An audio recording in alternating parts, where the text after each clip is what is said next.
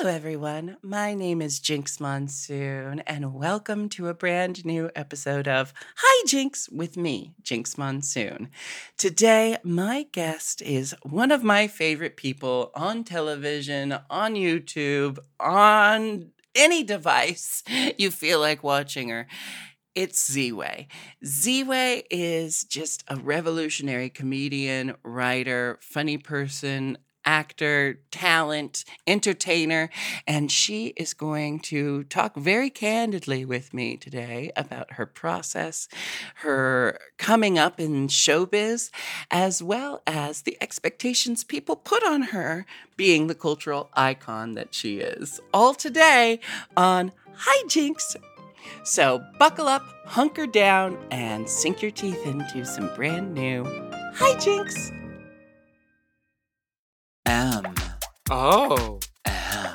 Mom!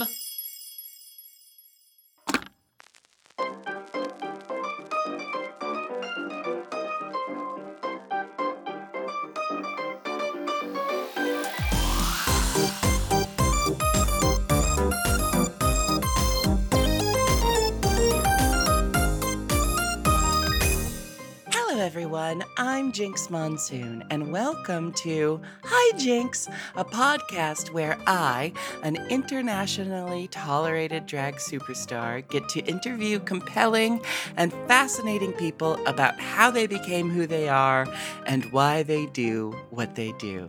Today, we are joined by comedian, writer, and star of the Showtime series Ziwe. It's Ziwe. Hi, Ziwe. Hi, Jinkx. How are you doing today? I'm doing swell. Thank you so much for having me. I'm such a big fan of your art. Are you a fan of Drag Race overall? Yeah, specifically the All Star seasons. Like, I like when it's really refined and tight. But yeah, I thought it was your win was really cool. Oh, thank you. Yeah, I have a vested interest in the All Stars seasons because most of the time it's people I know and have worked with. So it's like, you know, the stakes get raised that much higher. I like the new seasons too, but I don't know those girls. So I have no emotional attachment to anyone. I completely understand. I watch a lot of the new seasons. Like, I even watched Canada's Drag Race, but my first Drag Race season ever, I think, was All Stars 2 with like Alaska and Katya. That is one of the definitive All Star seasons. I'm the one, and I was just like absolutely amazed by like the range. I mean, of all like anytime I watch Drag Race, I'm like amazed by the range of everyone's skill set. It's like it's beyond comparison. So I think it's really fun. It is. I mean, it really is an incredible show. And one of my best friends, you know, made history on All Stars 3. Oh, my gosh. Sorry, that's my puppy. That doesn't sound like a puppy, Ziwe. That sounds like a full-grown hound dog. Well, I meant to say my baby bear, but... Ziwe, this is one of those moments for me that's very surreal because I am such a huge fan of you, and it's always it always takes me a moment to realize like, oh, I've been on TV and there are things that I've done that are out there for people to see. And so sometimes I'm meeting someone that like I'm completely starstruck by, and then it freaks me out to hear that they've like watched me on television. But let's talk about you, Ziwe. You are doing something just mind-blowingly funny, hilarious, authentic, and fun to watch. It also absolutely terrifies me and probably all white people. Let's talk about your show, Ziwe. And if you don't mind, I'd like to start with Baited, which has a lot of similar elements. Where did you get the idea for Baited? Baited, so that's like my YouTube series that I did in like 2016, and it just sort of derived. I remember that like The Office was really popular back then, and then Francesca Ramsey's Decoded was really popular on MTV back then, and so this was like the rise of like the Tumblr education of like what is intersectionality, and that being like really like in vogue in like Twitter discourse. And I was working at a comedy website, and I was like one of the only like brown employees. And so I just took it upon myself. I just like was sort of inspired by like the conversations I would or rather wouldn't have. And that's what we created, was this like really interesting interview series where I talked to people about like microaggressions and the like, but it kind of blew up over the course of like several years and several iterations into a version that was like also on YouTube, and then a version that was like on Instagram Live that like had like the ethos of it, but was like completely different in structure, where I would talk to people during the pandemic when everyone was going on IG Live every hour of every day, and thought, okay, how can I contribute to this cacophony? I'll interview people. And it was like poorly watched, and no one cared about it for a very long time. And then like I interviewed Caroline Calloway and Alison Roman and Rose McGowan and like Alyssa Milano back to back.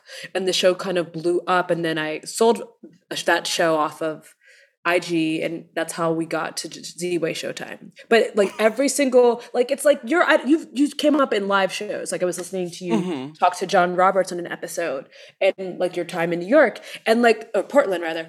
But what's interesting about that is like when you're doing live over the course of several years, you find tweaks and you make adjustments, but you also have like the act you can go to that always bangs, always hits. And so like that's kind of the idea behind Baited and Ziwe and IG Live. Is like, okay, this is a concept that I'm adjusting with the times. Absolutely. It the reason why I said I'd be scared to go on your show is because you have a superpower of turning everything that another person says into a microaggression. And what's amazing about it is it's endlessly entertaining to watch you do this to people. But it's also, no episode is lacking of enlightenment, and I leave every episode having learned something, learned something about myself. I mean, the question is not whether white people are racist. The question is how, to what degree, right? That seems to be the mission statement of your show. What would you say is the mission statement of Ziwe? That's a good question. I mean, the mission statement of the show is to make people laugh, which is really disappointing because I wish it could be even deeper than that. This is just something that makes me deeply laugh, but I think it's probably because of like trauma, the trauma of like being at, like a boarding school or like at a private college or like working at like a really homogenous space and having people come up to me and being like, you won't believe, like I had a black nanny, and it's like, why did you just tell me that? Why we're at a Wendy's, like, why did you bring that up? And so I just found those statements to be so like pathological that I'd wish that there was a camera on me. And so the show is an iteration of like life conversations. So if you're asking me, what is the mission statement of the show? It is to have uncomfortable conversations for my viewing pleasure. I love it. I mean, we've been having a conversation as a culture recently about, sometimes we don't have to be doing anything more than living our lives authentically, unapologetically, and that in itself is an act of revolution, because so much of society is about like suppressing the things that make us individuals, suppressing our idiosyncrasies. And when I watch your shows, it's kind of like, I bet that's just always going on in her mind, and this TV show has turned it into entertainment. And all you have to do is sit there and be entertaining and do what you're good at, and your audience can draw the deductions themselves. Like you don't even have to get on a soapbox. You just sit there and put the spotlight on your guest, and it's amazing. Oh, thank you. Yeah, you honestly, like soapboxes, I think that there's a place for every type of like profit, so to speak. Mm-hmm, and like some people like to proselytize on their soapbox. I'm attention deficit, so I get bored and tired easily. So and who am I to preach to anyone? I know nothing, but I do know what makes me laugh, and I'm just really lucky that it makes other people laugh. But I would not describe myself as sort of the Martin Luther King of comedy, but if you would like to do so, hey, this is your podcast and I'm merely a guest. I think I would like to say that you are the Martin Luther King of comedy. Wow, that's a surprise. Oh my gosh, I cannot even believe that. Wow. You had my sister Katya on Ziwe, and I believe in the next season you are having Bob the Drag Queen. Absolutely. Were there special challenges to having drag queen guests? Were there special topics that you were excited to bring up in the fashion that you do? Honestly, I will never say who are my favorite guests, but I will say that drag queens are they make fantastic guests because, again, it's just like talent wins. If you're talking about Katya, you're talking about Bob, these are two performers that have such incredible range, and they are so funny and offer so much of their own lives and their characters. So interviewing them is so easy. I literally show up, I have my makeup on, I have cards, and they kind of ignore me and perform for their own right. And I'm just happy to be there in their presence. That's how Katya's episode is so funny. What's wild is I dropped a clip for Katya, a throwback clip, last night, and the clip did 2.5 million views in 12 hours. That is so viral. And it's wild because these girls don't even really they need more platforms that. She's one of 100 drag queens that I've been a fan of who kill consistently live, online, on the show. So yeah, I just love talking to drag queens. They're talented. They're so talented. Yeah. Well, I mean, and I just think about, when okay, I think what it is that the more the more marginalized you are, the more talents you have to make it in entertainment. You know what I mean? You're not floating by on just looks. Yeah. The straighter, whiter, and cisser and maler you are, you can get away with doing. And this was just at acting school. The straight, white, cis, male, attractive guys did nothing in acting class and were constantly praised because they were born to play these leading male roles. All the rest of us fat, awkward, goofy people are sitting there juggling and doing backflips trying to get our teacher's attention. And that's just an allegory for entertainment. Honestly, I'm jealous. My dream is to be a Nepo baby. I wish I was born to iconically famous parents. Oh, God. So better. So yeah, I think that's really evident with the drag queens I talk to is goodness gracious. They're outpacing even me. They're so funny. Oh, gosh, I'm funny. You have a lot of very funny, talented friends as well. One of the things I loved about Baited is it really did feel, and if I'm guessing correctly, it really did feel like a lot of those people were just your close personal friends who agreed to do this show with you. Absolutely. I interviewed Aparna Nancherla and Gary Richardson. And Aparna Nancherla is my favorite of the Baited episodes. She is so funny. Can I tell you, I flipped out after the interview because she's so angelic that I left the interview being wow, this has fundamentally ruined the show. She didn't say anything problematic, anything insulting. She oppressed no marginalized people.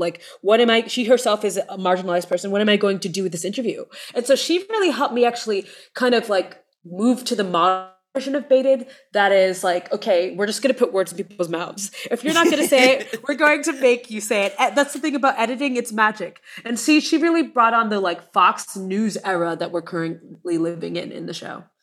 I absolutely loved it because it's obvious that that's what it is, but it makes it so funny to watch this power struggle between two friends. You know, like the boat. It's like watching you two play a chess game, but with comedy, and it's just one of my favorite things. It's one of my favorite things. I'm like desperately begging her to like say a slur. I'm like, oh, Aparna, please, just I need the clips, and she's like, I refuse. Which is so, it feels like sort of like antithetical to the idea of the show, but it's like a satire about media and like the way the clickbait of it all. So clickbait. Yeah. So yeah, she really hit the game of it, but in a way that took me like a couple weeks to realize and appreciate.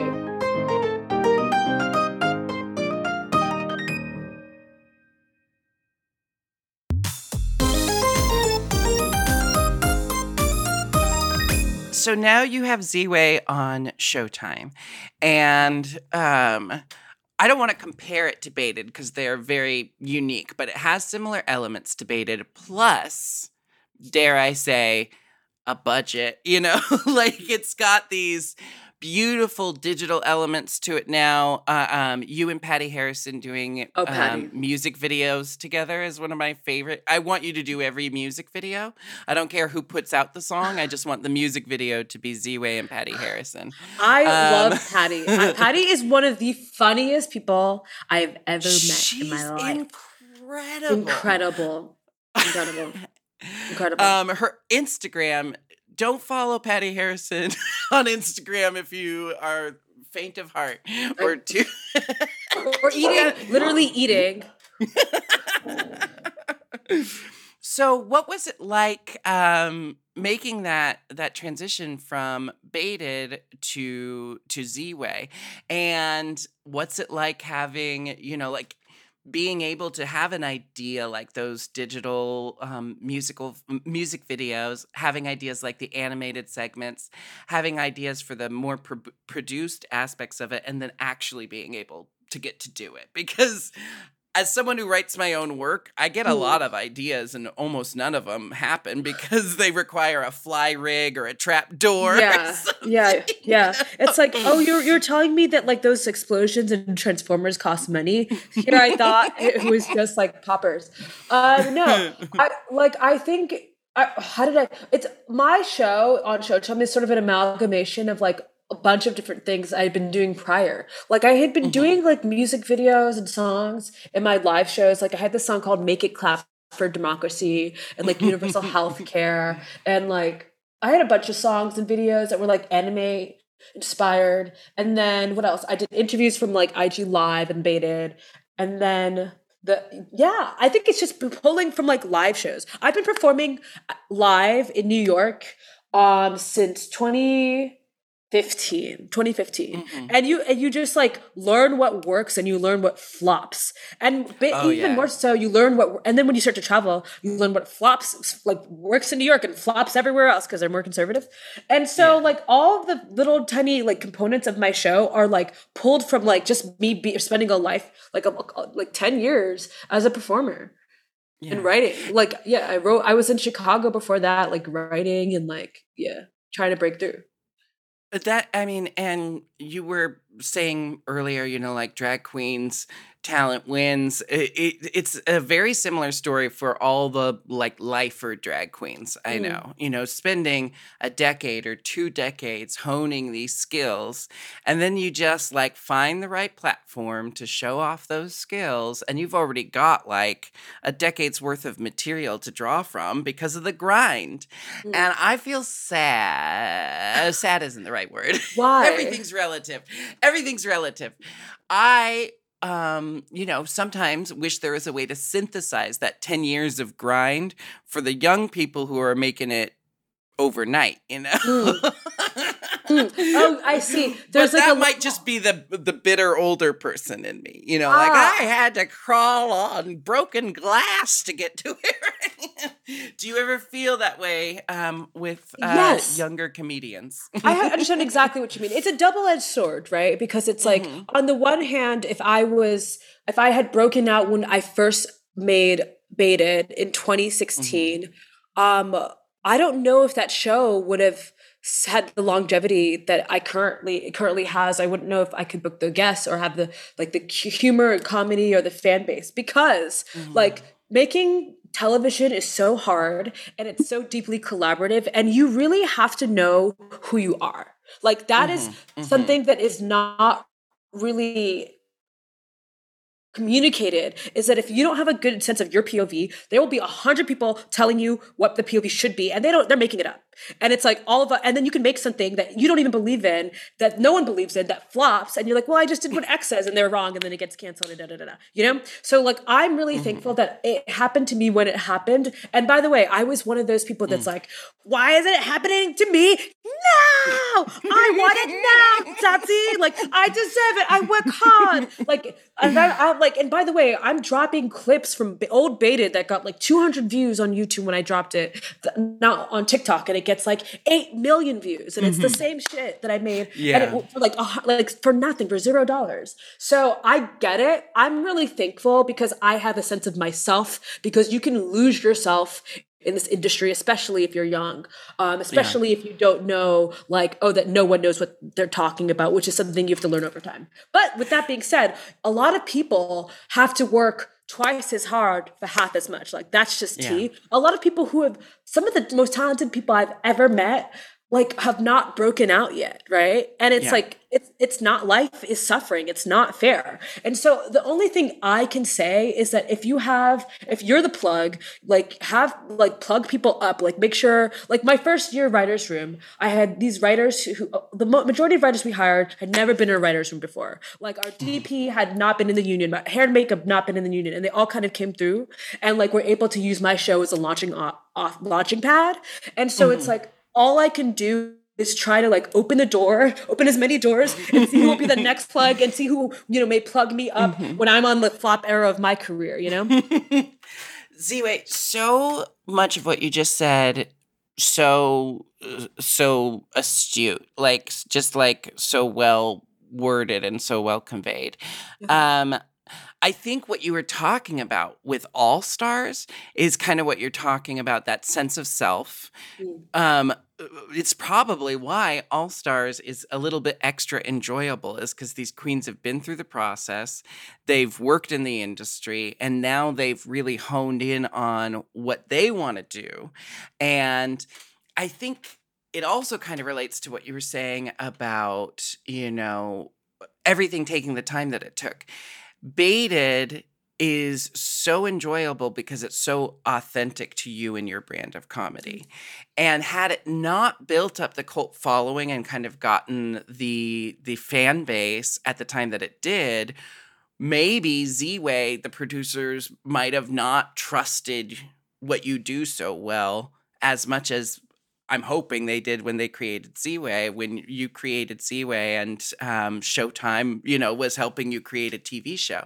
So it's kind of like, if you hadn't had that time to really get your voice out there and us to really learn the authentic Ziwe voice, you had a fan base grandfathered in when you got Ziwe, and I hope that you have the trust and the confidence from your crew that you know what you're doing, because you were doing it already and it was already a hit. I think even more so than that, it's like the trust in myself. Because you're scrolling through thousands of opinions. And like, I had a fan base prior, but it's like bulks in comparison to what I built over the course of several years and several iterations. So it's like, I've watched every episode of the show 50 times through the edit, color session, sound, and graphic pass. And then you perform it as well. And you're like, what is the point? What's funny? What's satire? What am I trying to say? I only have 30 minutes. So it wasn't that like the crew and the producers and the network didn't have faith in me. They had lots of faith in me. It's like, do I have faith in myself and my message? Because it's like, people like project onto, I'm sure you have this issue as well, but people project what they think you are onto you. And you have to be like, is that who I am? I guess I do stab people in the eye when I interview them. No, I don't. I'm lovely. I'm beloved. I'm a sweetheart. They just don't understand me, You have to understand where you stand in the industry, and what your brand is. I think that's what I gravitate towards with All Star 2 people, and even just like really good drag queens is that they have a strong aesthetic, a strong POV. That having a POV is worth its weight in gold, in my opinion. Yeah.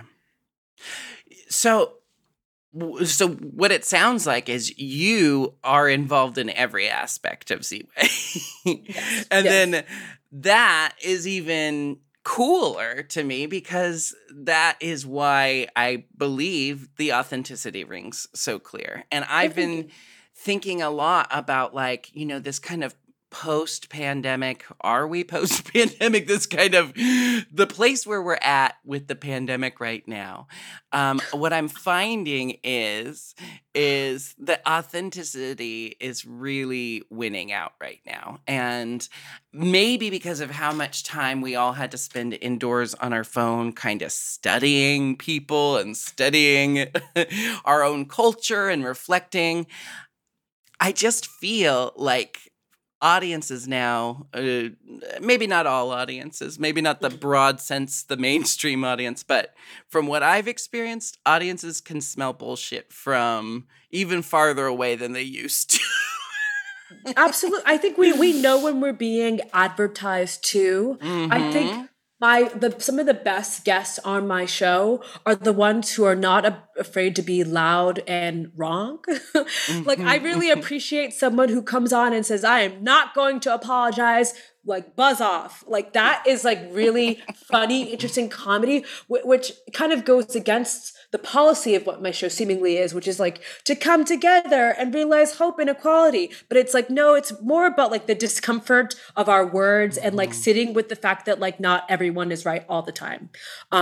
Yeah. And you can show a clip and have two people think, well, like, Chet, yay, or Ziwe, yay, and see us as antagonists when really we've created, like, a scene together, or Fran Lebowitz, or Andrew Yang, or Phoebe Bridgers, or Emrata, or whatever. Like, that's the really interesting element to it, is that, like, the authenticity comes in and not, like, like scanning the room for what you're supposed to say, but just, like, saying it and being like, and what about it? And what about it? And see, if I ever went on your show, it would just be one long apology. I just love apologizing. I'm addicted to it. I apologize for saying good morning weird. Like, I apologize. If someone raises an eyebrow, I'm ready to say sorry.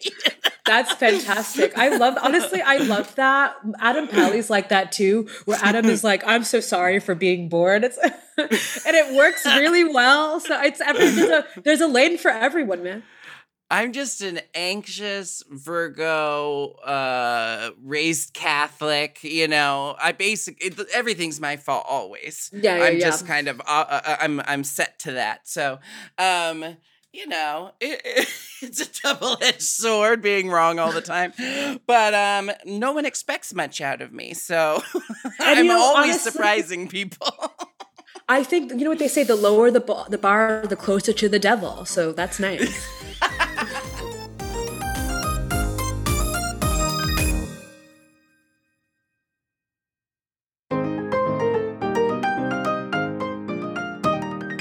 If you could look into the future, where would you want Ziwe to be in the next 10 years? Ziwe, the entity, not you, Ziwe, the human, but Ziwe, this force that is growing. Like the show itself, or like the entity of Ziwe, because I see there's Ziwe, the human being, and then there's the idea of Ziwe, of just like, I mean, because what I think I've already said it, but what I love is just like, you say what you're thinking, and you say those uncomfortable, awkward things that we all think but have been trained not to say, because we've just been trained and conditioned, you know, to talk certain ways when you're on TV, when you're on camera, when you're in front of an audience. And what you do is go against all of those instincts and say what you're actually thinking, and say what probably everyone else is also thinking but too scared to say. So that's why I say, Ziwe, let's say Ziwe the brand, even though I hate that word, but Ziwe the brand in 10 years, what would be your wildest dreams? A multinational brand in partnership with Halliburton or Exxon. That would be cool. I want to be Halliburton's first influencer. I think that would be really sick. You don't want to be like Speaker of the House or something. Speaker of the House? I don't know. Press Secretary. No, I just keep imagining Ziwe in like press situations. I get that. You know, honest to God, I get that a lot, but I feel like politicians are like there's I'm a Pisces. I need people to not hate me when I go to bed. And conversely, American politicians are sort of like reviled sometimes. So I have good politics, but I don't know, man. I decay if that is my journey on this earth. But respect to anyone who's listening, you know, rock the vote. It's election day today. Bob is in the democracy episode. So yeah, do that. Seamless plug. Yeah. I know. There have been times where it seems like the guest on either any of your shows, the guest is a close personal friend who leaves the situation seeming to be genuinely upset. Have friendships been hurt by your work? No, not at all. You know what's funny is we shot this one with Pat Regan like way back in the day, and Pat Regan and I are big Real Housewives fans, and when we're talking as we're about to shoot, I'm like, we're like, how funny would it be if you did a walk off? He's like, has anyone walked off before? No, you gotta walk off. And so he does this whole walk off, and to this day, people still ask me like, what did I do to trigger Pat Regan so badly? No, it's this is fodder. It's comedy. It is art pieces. Do people get mad? Sure, but not to my face. And have you ever had moments where you've been completely stumped? Like where you're trying... Always. Yeah, always. Yeah. So like people always ask, they're like, is it scripted?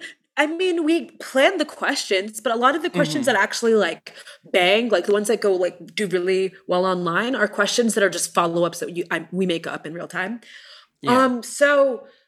yeah, every single thing my guests say is a surprise to me. Like we research with a very small research team, shout out to Bria, and we like research them like intensively. I listen to like every podcast they've ever done. And then I'm like, okay, what questions can I ask them that they've never been asked before? And so as a result, I'm constantly surprised. Like the look of shock that you see on my face is not like, like, okay, time shock cam, like do your shock faces. It's like, no, I'm literally like in awe of what is coming out of their mouths that have never been said before on television. That's the fun of the show, is that it's not like the stereotypical celebrity interview that's like, I have a book and this is my book anecdote. It's like, no, you're going to hear some new facts about Katja and, you know, like baby wipes and the people she's trying to turn out. Like, it's wild. Yeah. You've worked as a writer. You've worked as a live performer. You have a TV career now. Is there something that you like best? If you had your dream, what would you be focusing on? Or does it have to be you kind of with your fingers in everything for it to feel like your work? I think it has to be my fingers in everything. I'm still actually working as a writer. Like I'm writing 2 movies right now.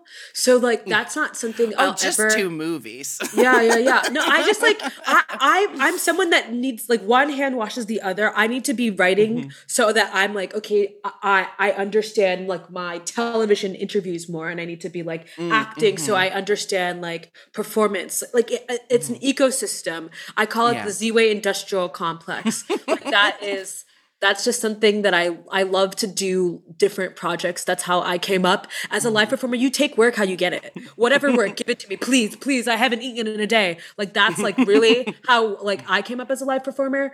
Like, and so as a result, I do everything, and I keep those skill sets really sharp in case I need to pivot, because I get canceled for my interview with Bob when he teaches me what fisting is and then tries to make me reenact it. You know, you just like you're a consummate professional. Like, and what I love about comedians is like comedians are the hardest working people I know. being funny is, I think, a full-time fucking job. You're always taking notes, hanging out with stand-up comedians. I don't know how much time you spend with bona fide nameplate stand-up comedians, but they don't let anything go by without saying, "Oh my god, write that down." Yeah, "Oh my god, we got to make a bit out of this." And it's sometimes you're like, "I just want to smoke a joint with you and talk." The bits. I'm tired. I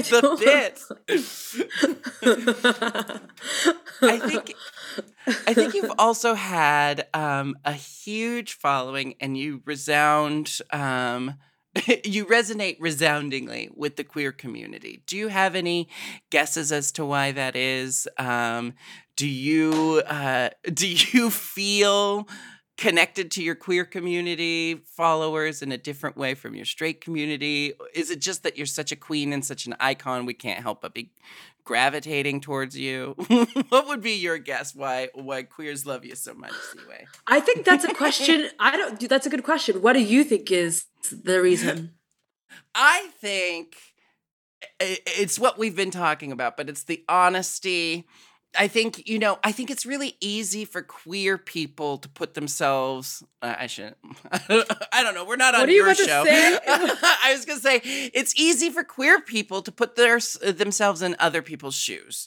And I think queer people possess a different kind of empathy, or at least the queer people I associate with, a different kind of empathy, because nothing in life was built for them. The queerest people I know, who transitioned at an early age or transitioned at all, that's a huge thing to navigate in life, and nothing is set up for a trans person. And so spending your life kind of seeing the world not be built for you, I think, allows you a certain kind of empathy for other people experiencing that. So my guess is the work that you do is calling out privilege, not calling out necessarily privileged people, because these people are your friends who you like and admire in I'm guessing most cases, but you're calling out privilege in our society. And I think queer people who don't often experience a lot of that privilege, for whatever reason, especially what I call visibly queer people, to see someone actively trying to call out that privilege and share some of the wealth with the rest of the world. I think that's what I know. That's what I resonate with, and I wonder if that's what most queers resonate with as well. There's my hypothesis. I love that hypothesis. I cannot speak to why people are attracted to me, other than you being smoking hot. Yeah, yeah. I have a raw sexual energy that crosses genders of non-conforming girl, boy, anyone. So that's. But I don't know. That's a good question. I think I'd have to poll 1,000 people, and they'd each give me a different answer. Well, because I think that powerful women are always going to appeal to the queer community. I think strong-minded, opinionated people who are not afraid of being unliked. Even though you said you got to go to bed with everyone liking you, which I can totally relate to, but you go for it. And I think we see so little of that in entertainment that's why I'm saying I just hand Ziwe the keys. Let's see what Ziwe does with everything for a while. Honestly, I recently got a Dorian Award. I was just nominated for my second. I'm very lucky. I'm waiting for my GLAAD Award. I have a really great team around me of really queer, diverse people who have really strong perspectives, and we're literally in the cut waiting for their opportunity to shine, and it's a privilege that my show has such great depth to it, and it's not because of just solely me being an incredible sexual being, but rather because of the literal hundreds of people who are behind and in front of this camera. Amazing. I have to know, what TV are you watching right now? I watch a lot of Real Housewives. Yeah. I watch a lot of documentaries. What else do I watch? I was addicted to the World of Wonder documentaries with like Valentina and like Kimchi. Do you remember that time? Yeah. I watched a lot of that during the pandemic, and those were really, really wild. Yeah. Yeah. I watch a lot of unscripted television. I like the news. That's boring, but I eat the news up. Yeah. When I am not working, I put on what my assistant calls smooth brain television, which is generally family friendly primetime sitcoms. Ooh, like Abbott Elementary? I love Abbott Elementary. I bounce Abbott back Elementary. And forth between contemporary sitcoms and the like classic 90s, early 2000 laugh track sitcoms. I need a little bit of everything in my life.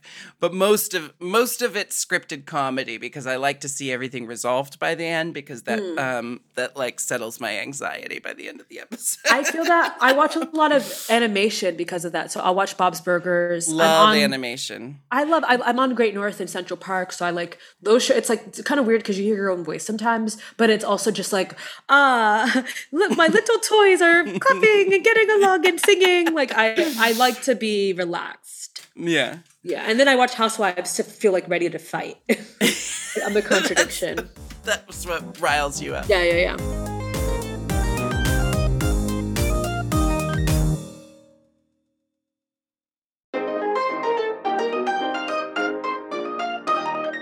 I have my compulsory questions that I ask every guest. Before I ask them and before I wrap up this wonderful conversation, just thank you for making the time. Thank you for having the conversation. And where can my listeners follow you everywhere? Oh, they can follow me on Ziwe at TikTok and Twitter, although that's deactivated sometimes. And then on YouTube, Ziwe, and Ziwe F on Instagram. But just, you'll figure it out. If you search my name, you'll find me. That's the nice thing about SEO. W-E. I know. When people are like, how do I find tickets for your show? I'm like, you have a magic wand in your in your hand. Just type the city you're in and type my name, and it'll be the second thing on Google. Anyway. Wow, that's how you treat your audience? You need help, lady. These people are like, hey, we just want to support you financially. You're like, buzz off. Google it. Buzz off. If you want to buy tickets to my show, I will type in your credit card number for you. Just email it to me. Z-Way. First question. Who is your celebrity crush today? Celebrity crush today? Sydney Sweeney? I don't know. She's cute. Oh, what about Hunter Schafer? I am so bad with pop culture. Why would you ask me my celebrity? How would you ask? Why would you ask? No, I'm not even going to tell you. I know the people I know. You have a magic wand in your phone, and you can Google it. I will. You know what? I will. First thing after this. Next question. My celebrity crush is Julia Fox, who's premiering on my show on November 18th. I think that's the date. Correct me if I'm wrong, Jonah. On Z-Way, on Showtime, Z-Way. Celebrity crush. Were you... Sorry, you were answering the question and my internet froze because my crappy hotel Wi-Fi. But it sounded like a great answer. Next question. Next question is, are you spiritual? Yes, definitely. Wonderful. Final question. These questions do not pass like the Department of Labor. Like, you're going to get sued. Listen, the are you spiritual question, some people feel like talking about it. Some people say yes or no, and then we move on. I'm not pressing anything here. You would like me to talk about how I'm spiritual and what gods do I worship? Yeah, I want to be able to judge you based on your faith, really. Got it. Final question is, what is your go-to karaoke song? Ooh, I'm a creep. I'm a weirdo. What the That's hell? One of my go-tos.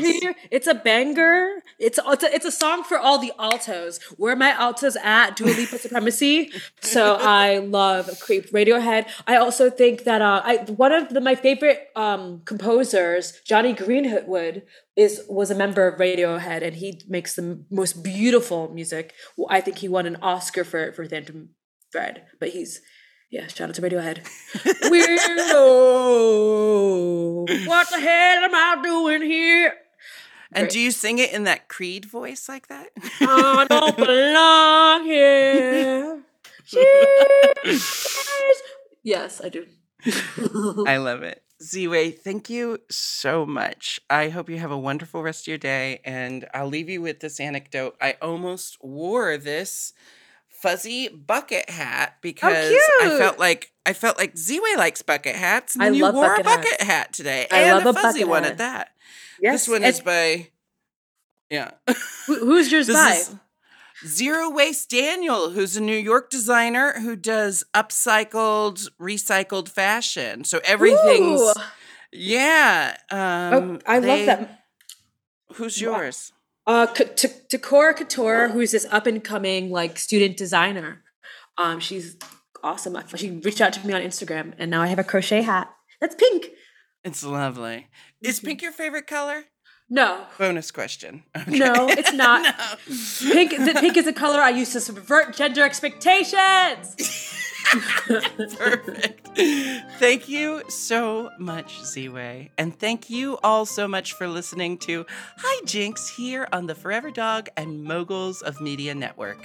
My name is Jinkx Monsoon, and we have new episodes every Wednesday, so make sure to search for Hi Jinkx on your favorite podcast app and hit subscribe. And if you can't find it, you have a magic wand into your hand. You can follow me at The Jinkx on Instagram or at Jinkx Monsoon soon everywhere else, and I'll see you next Wednesday for some more Hi Jinkx. Bye, Jinkx.